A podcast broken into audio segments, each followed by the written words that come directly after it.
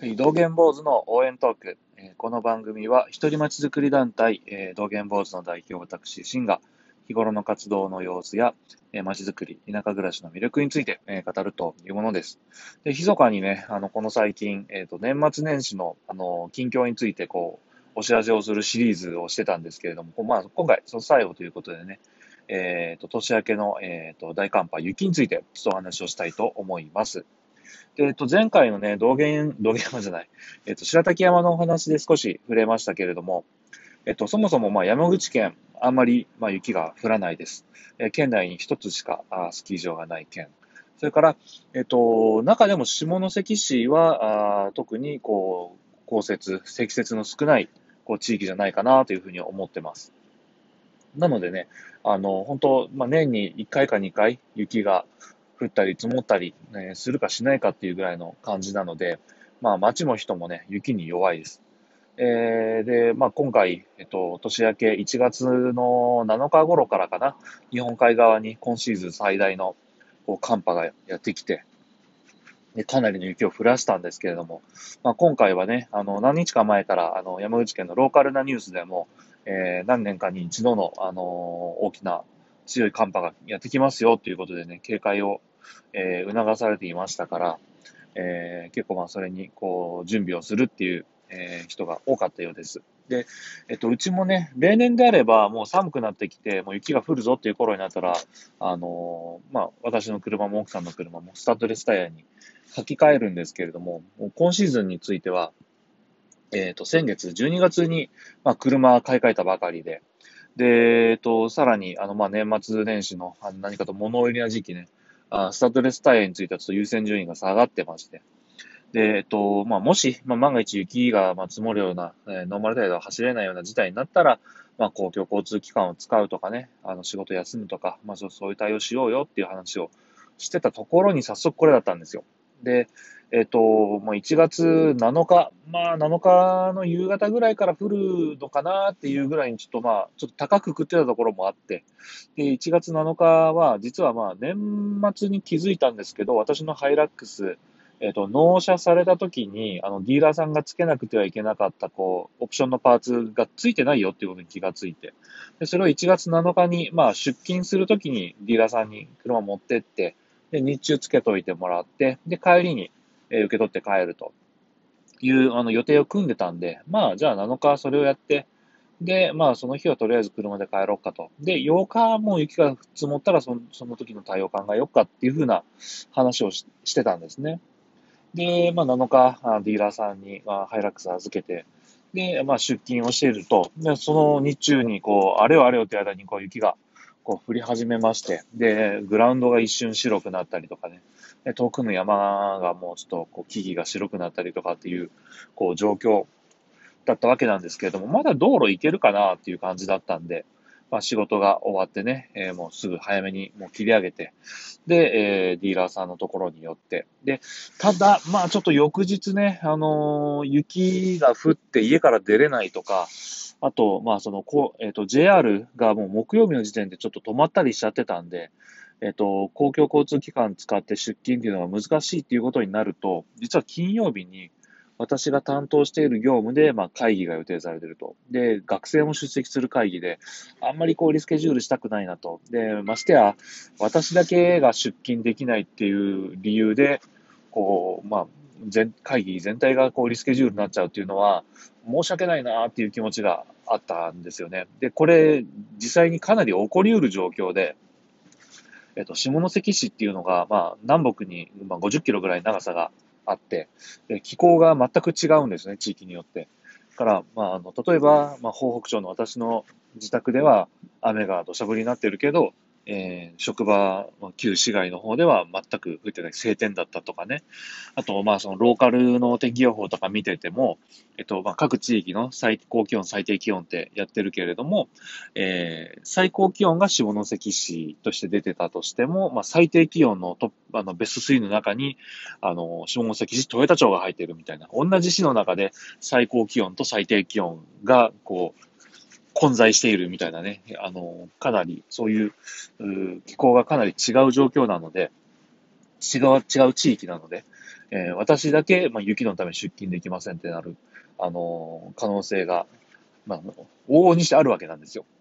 から、まあちょ、その、退勤するときにね、まあ、あの、家族で相談をして、まあ、あの、決めたのが、まあ、ハイラックス受け取ったら、えー、市内のその、まあ、カー用品のお店に行ってみようと。で、えっ、ー、と、そこでチェーンを、あの、まあ、タイヤに合うチェーン買うことができたら、それを積んで、えー、木曜日は家に帰ろう。で、翌金曜日、雪で出れないようだったら、そのチェーンつけて出ればいいし、えー、まあ何事もなければ、まあ出勤そのまま車にできるじゃないかっていう。で、もし、まあチェーンがなかったら、あの、奥さんの実家が、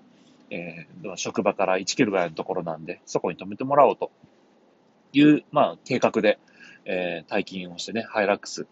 えー、まあ返してもらって、で、カー用品のお店回ったんですけど、まあやっぱり今回、あの、そもそもね、そのタイヤが、まあめちゃくちゃでかいし、あんまり、たくさん流通しているようなサイズのタイヤではないから、えー、通常でも在庫は少ないとは思うんですよ。で、ましてや今回ね、あの、前もってこう警戒されていた大寒波だったので、えー、どちら、あの、まあ、て、えっと2、2店舗行ったんですけど、両方とも、まあ、在庫がないっていう状況だったわけなんです。で、さらにね、その1店舗目行って2店舗目向かう途中に、ブワーっと、なんかその、雪の神様がそのバケツひっくり返しちゃったのかっていうぐらいに、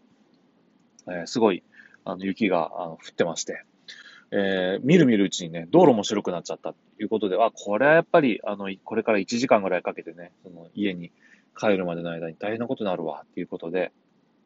もう、あの、諦めて、えー、奥さんの実家電話をしてね、で、えー、まあ、下着の替えを買って、えー、止めてもらうと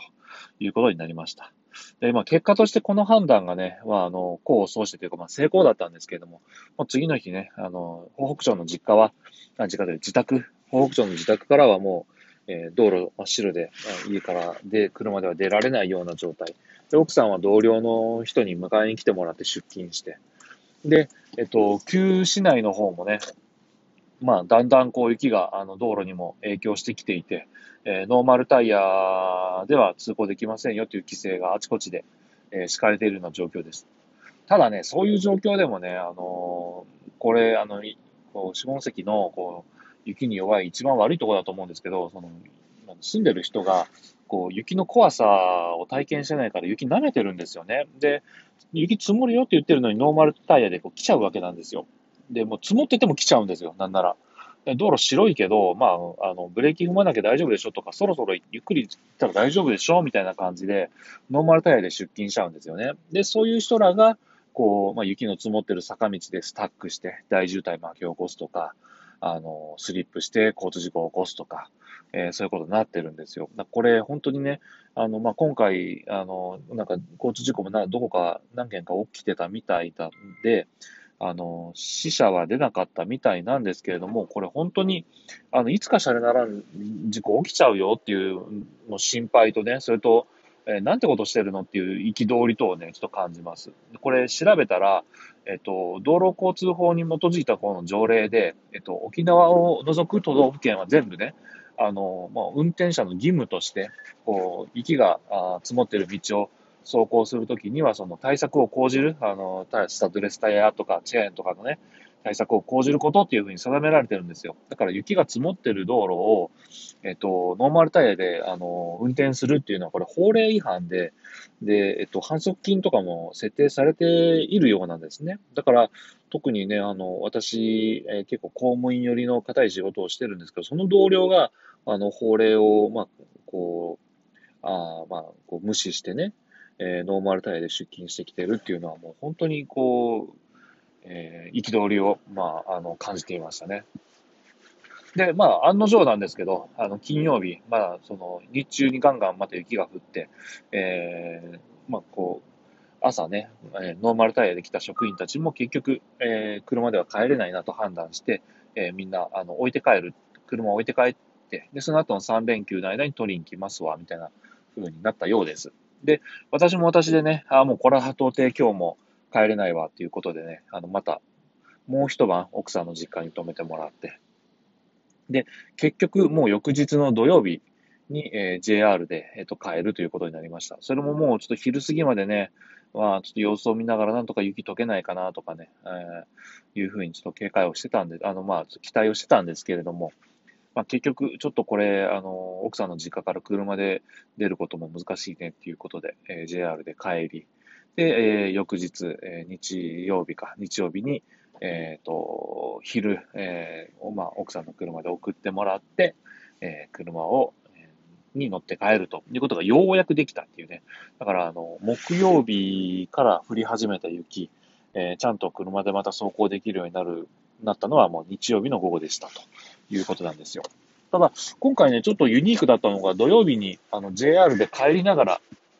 気づいたのが、えっと、意外とね、旧市街の、あの、本当奥さんの実家周辺だけが、え国道も真っ白になっているような、あの、ちょっとツルツルになっているような状況で、で、JR に乗って少し、え走ってからね、車窓からこう道路眺めたら、あ、もう、例えばビチャビチャとか、えー、しばらくしたらもうカラカラに乾いてて、あ、普通に走れるじゃんみたいな状況だったんですよ。だからそのごく一部だけがね、えっ、ー、と、ちょっと凍結している、あの、まあ、骨折、あの積雪しているっていうような状況。まあ、こういうこともあるんだね、ということでね、まあ、あの、びっくりした次第です。ただ、まあ、本当にね、あの、備えあれば憂いなしじゃないですけれども、えっと、